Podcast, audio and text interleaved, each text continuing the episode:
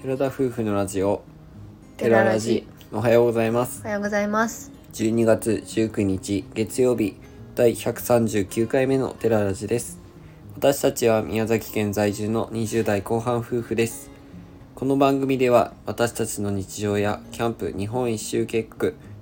車の DIY について宮崎弁でてげてげにまったりとお話ししていきます本日はハイエースの DIY についてお話ししていきたいと思いますはい、えー、昨日ですね一日かけて DIY をうんしました、なんでそんな片言なしのましたようんしましてまあ具体的に言いますと、うんえーハイエースの右側の壁でいいんだよね、そうですね右側の壁を、えっと潰してるんですけどうんそこにあのカウンターを作りまして、うん壁を埋めまして棚を作りましてうんそしてあとはあの暖房の配管っていうかあー排気のところを伸ばしまして、あの線類をやってもらってスイッチをつけたっていう感じでございます簡 単に概要を説明しましたうん、簡単でしたかね。はいちょっあとはりょわうかくんの方が、りにくかったけどえー、と運転席助手席のそれぞれ、えー、とドドアの部分うん、うん、のデッドニングとスピーカーの交換っていうか、は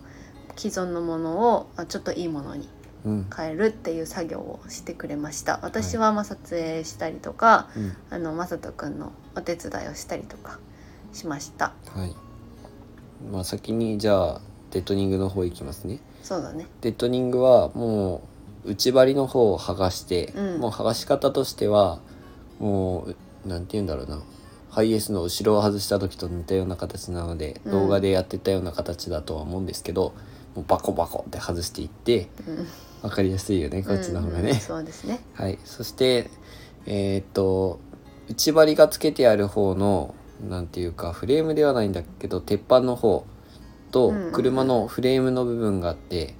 外側にコンコンって叩いたらもうなんか直接音が伝わるような部分があるんですけどね、うんうんそちらの方に、えーいつもと同じ精神剤の方を貼っていきましてうんうんで精神剤を貼る時が結構間から手を入れないといけないから結構難しくて、うんでまたそれをねしっかり密着させるためにうんローラーでローラー使ったりとか、か、あとなんか今回入ってたデッドニングセットに入ってたねこう押したりするようなうんああなんて密いうんだろう着させるのそれで押して、そうそうヘラみたいなやつうんうん、それでやっていくわけなんだけど、うんまあ、しっかり貼ろうとするからこそ狭いところがなかなか難しくてそうだねあのハイエースって車全部そうだと思うんだけど、うん下の方まで意外と手が入る空洞になってるもんねあれうん不思議と、そうですよそれでやるのが大変だったけど、うんまあ、今回初めて見たのは車の窓ガラス普通ボタンで上下げするじゃないですか、上下げねうん上げ下げね、上げ下げね、うん日本語歌詞 ねその部分が、うんあの外したら鉄板の間でねうんなんかクロスしたあー鉄のなん鉄のなんねて言うんだろう組んでね、あるやつだよね、うんまあ、とにかくそれが下に下がるのとうん上がるのがしっかり見えて、えーガラスってこんな感じでつけてあるんだなっていう結構それにあっさりとした付き方なんだなと思あって、うん、配線してああいう電動みたいな感じになってるってことねだってうん軽トラとかは手動であの回すタイプのやつ今はもう電動だと思うけど、いややつは最近のやつももう手回しなんじゃ手ない回しかな手回しのはだからそういう作りで実際に手動でや,、やるってことそういうでさいそういう自動のやつはあれに配線がこううん張ってるって感じなのか、そうそうそうそうすごいね車ってって思うんだよねすごいよね私は実際すごいよ ね、実際すごいと思うんだよねうんでそういうので配線をまたつないで、うんで、まあ、デッドニングした後は、えーもうなんか一部を取り外したりしてたからそこにまた時間はかかったんですけど、うんもうとにかくデッドニングしまくってでスピーカーをですねもともとついてるのもめっちゃ軽いんですよびっくりするもう薄っぺらのカルカルのカもラうカラのねえこんなもんなんてなん思かうようふなわふわしてたそうそうそうそうそれを取り外すんですけど、うんそれを今回買ったのはパイオニアの自分たちのナビだったのでパイオニアのものを買って、1730っていうじゅなんていうか番号の番号うん1730の番号、はいうんそれをつけたんですよねうんでそれをつける前にずっとそれがそれとはまた別にうんなんか名前なんだったっけななんて言ったっけ俺カロあ間違えたパイオニアパイオニアのさうんなんかカつロけチてェるリ違アう違う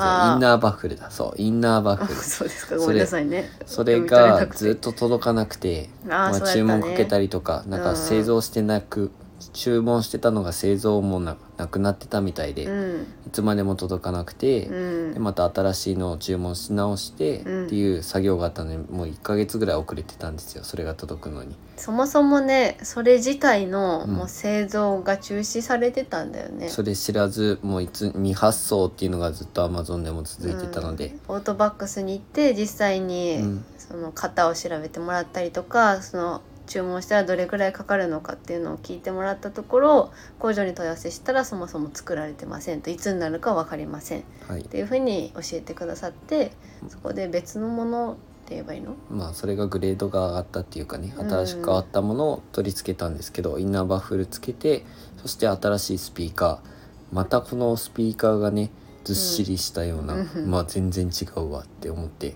うんスピーカー自体はやっぱ2万近くぐらいする2万ぐらいやったかな、まあ、結構いいものに変えたんですそけういいどものにしようって言ってそこは、あのケチらず変えたんだよねそうそうそうさらにいいものもあったけど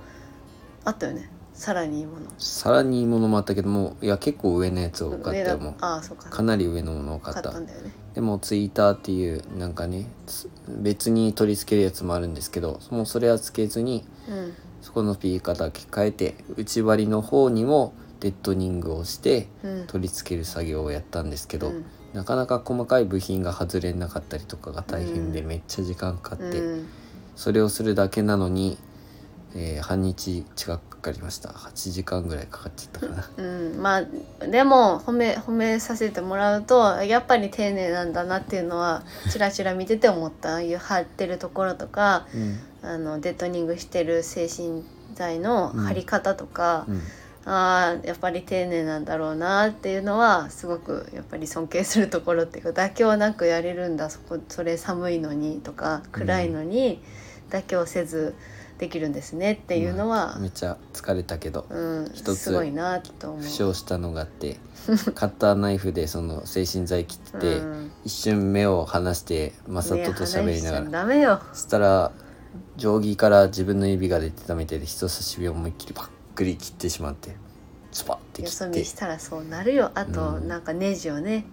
入れ込んじゃったりとかああそちょいちょいやらかしてはいるけどまあ頑張ってくれたからまあ見逃すけ どさやめてよね。うもう取れないとこ。ころにネジが入ってしまってもうカランカラン言ってなからった。言ってなかった、まあじゃあよかったね。うん、取れなかったもんね内割りのその鉄板のどっかにはまっちゃってるような状態にはなってます、うん、もう多分あれは一生取れないと思う。んもし誰かの手に渡ったとしてもあれだ取れないだけは取れません。ごめんなさい絶対に取れないっていうのを忘れない。まあ、だか誰らかの手に行くわけはないけど行ね。く時にはネジがすいませ んどっかに入ってまなすんかうん、ゴミが入ってるって考えると嫌だなって思うゴよ。ミじゃないけど全然ネねジが入ってる。いいじゃんりょうくんの鼻かんださティッシュとかが入り込んで取れないとかだったら私はそれめはちゃ嫌だねくちゃ嫌だけど使ってない未使用のネジだからそうだね。大丈夫ですよはい。すいません。じゃあ、あと後ろの棚のことを言っとくと、うんまあそれは私が実際に見て作ってたんだけど、まあそうだなこれは一番映像見てもらうのがいいかなって思うので、あんまりたくさんは正直話すことはないんですけど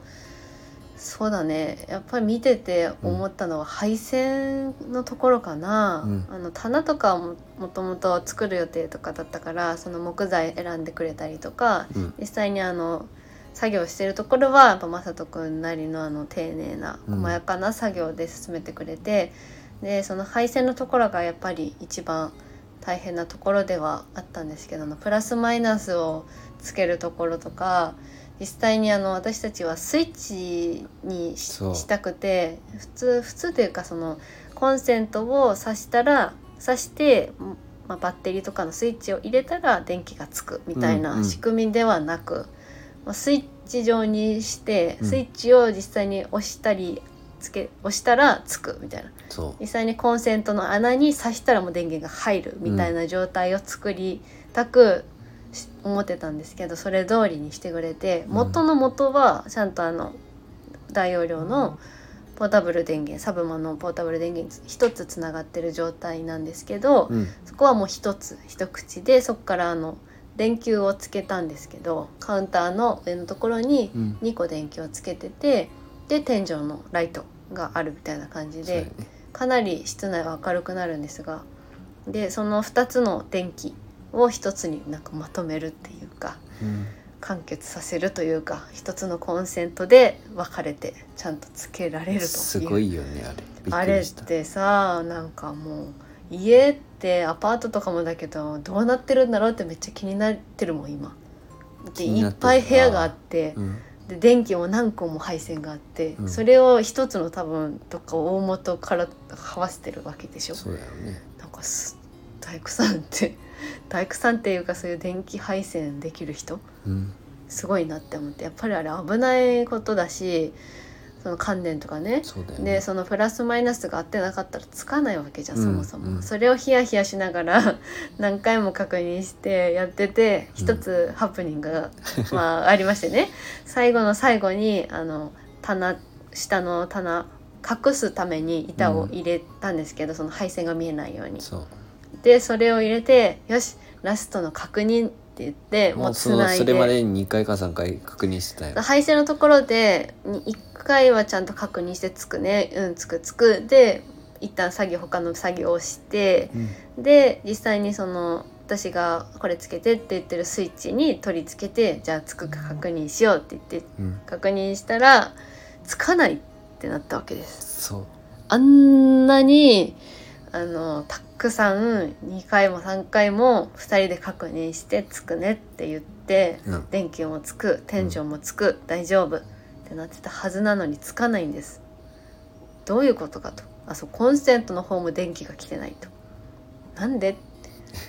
てなりましたら私があのモバイルバッテリーあのそれはちっちゃめのジャクリのバッテリーなんですけどもうボタンを間違えて、違うボタンを押してたうよねん、コンセントのところじゃないところをうん押してしまっていたと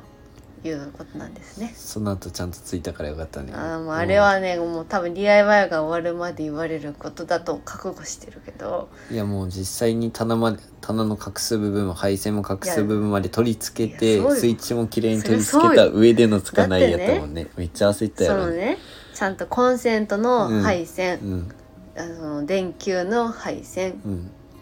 天井の配線そうコンセントの配線もあるからねそうだ計はよね3つだから、うんけ配線がうんそれを1つだからねそう一つにまとめるという作業をしてくれたんそうやなんねか正人君が持ってる部品をねつ使ってくれたりもしてたんだけど、それで一つにまとめてるんですけどねそうそれをね 私がでも残念なことに裏切ってしまってあのしんなんかねたくさんたくさん確認してさこれはコンセントこれは電球ってあのちゃんと書いて、うん印までつけてたわけそうだよねま、間違わないようにうんぐちゃぐちゃならないように、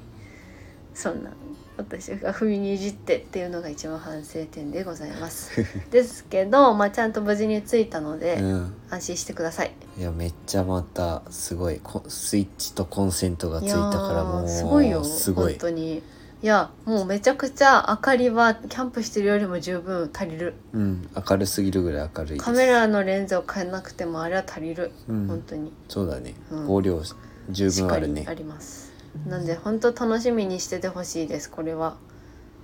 うんと思いますは以い上です、はいよろしいですかね よろしいですはい、あまり伝わらなかった部分もあるかと思いますが、そちらは動画でご確認ください。うん来年になるかしらそうでしょうね。 それでは今回のお話はここまでです。ラジオのご感想やご質問などコメントやレターで送っていただけると嬉しいです。私たちは Instagram と YouTube の配信も行っております。YouTube では夫婦でキャンプや車中泊、DIY をしている様子を毎週土曜日夜7時に公開しておりますので、ご興味のある方はぜひご覧ください。本日も最後までお聴きいただきありがとうございました。それでは皆さん、いってらっしゃい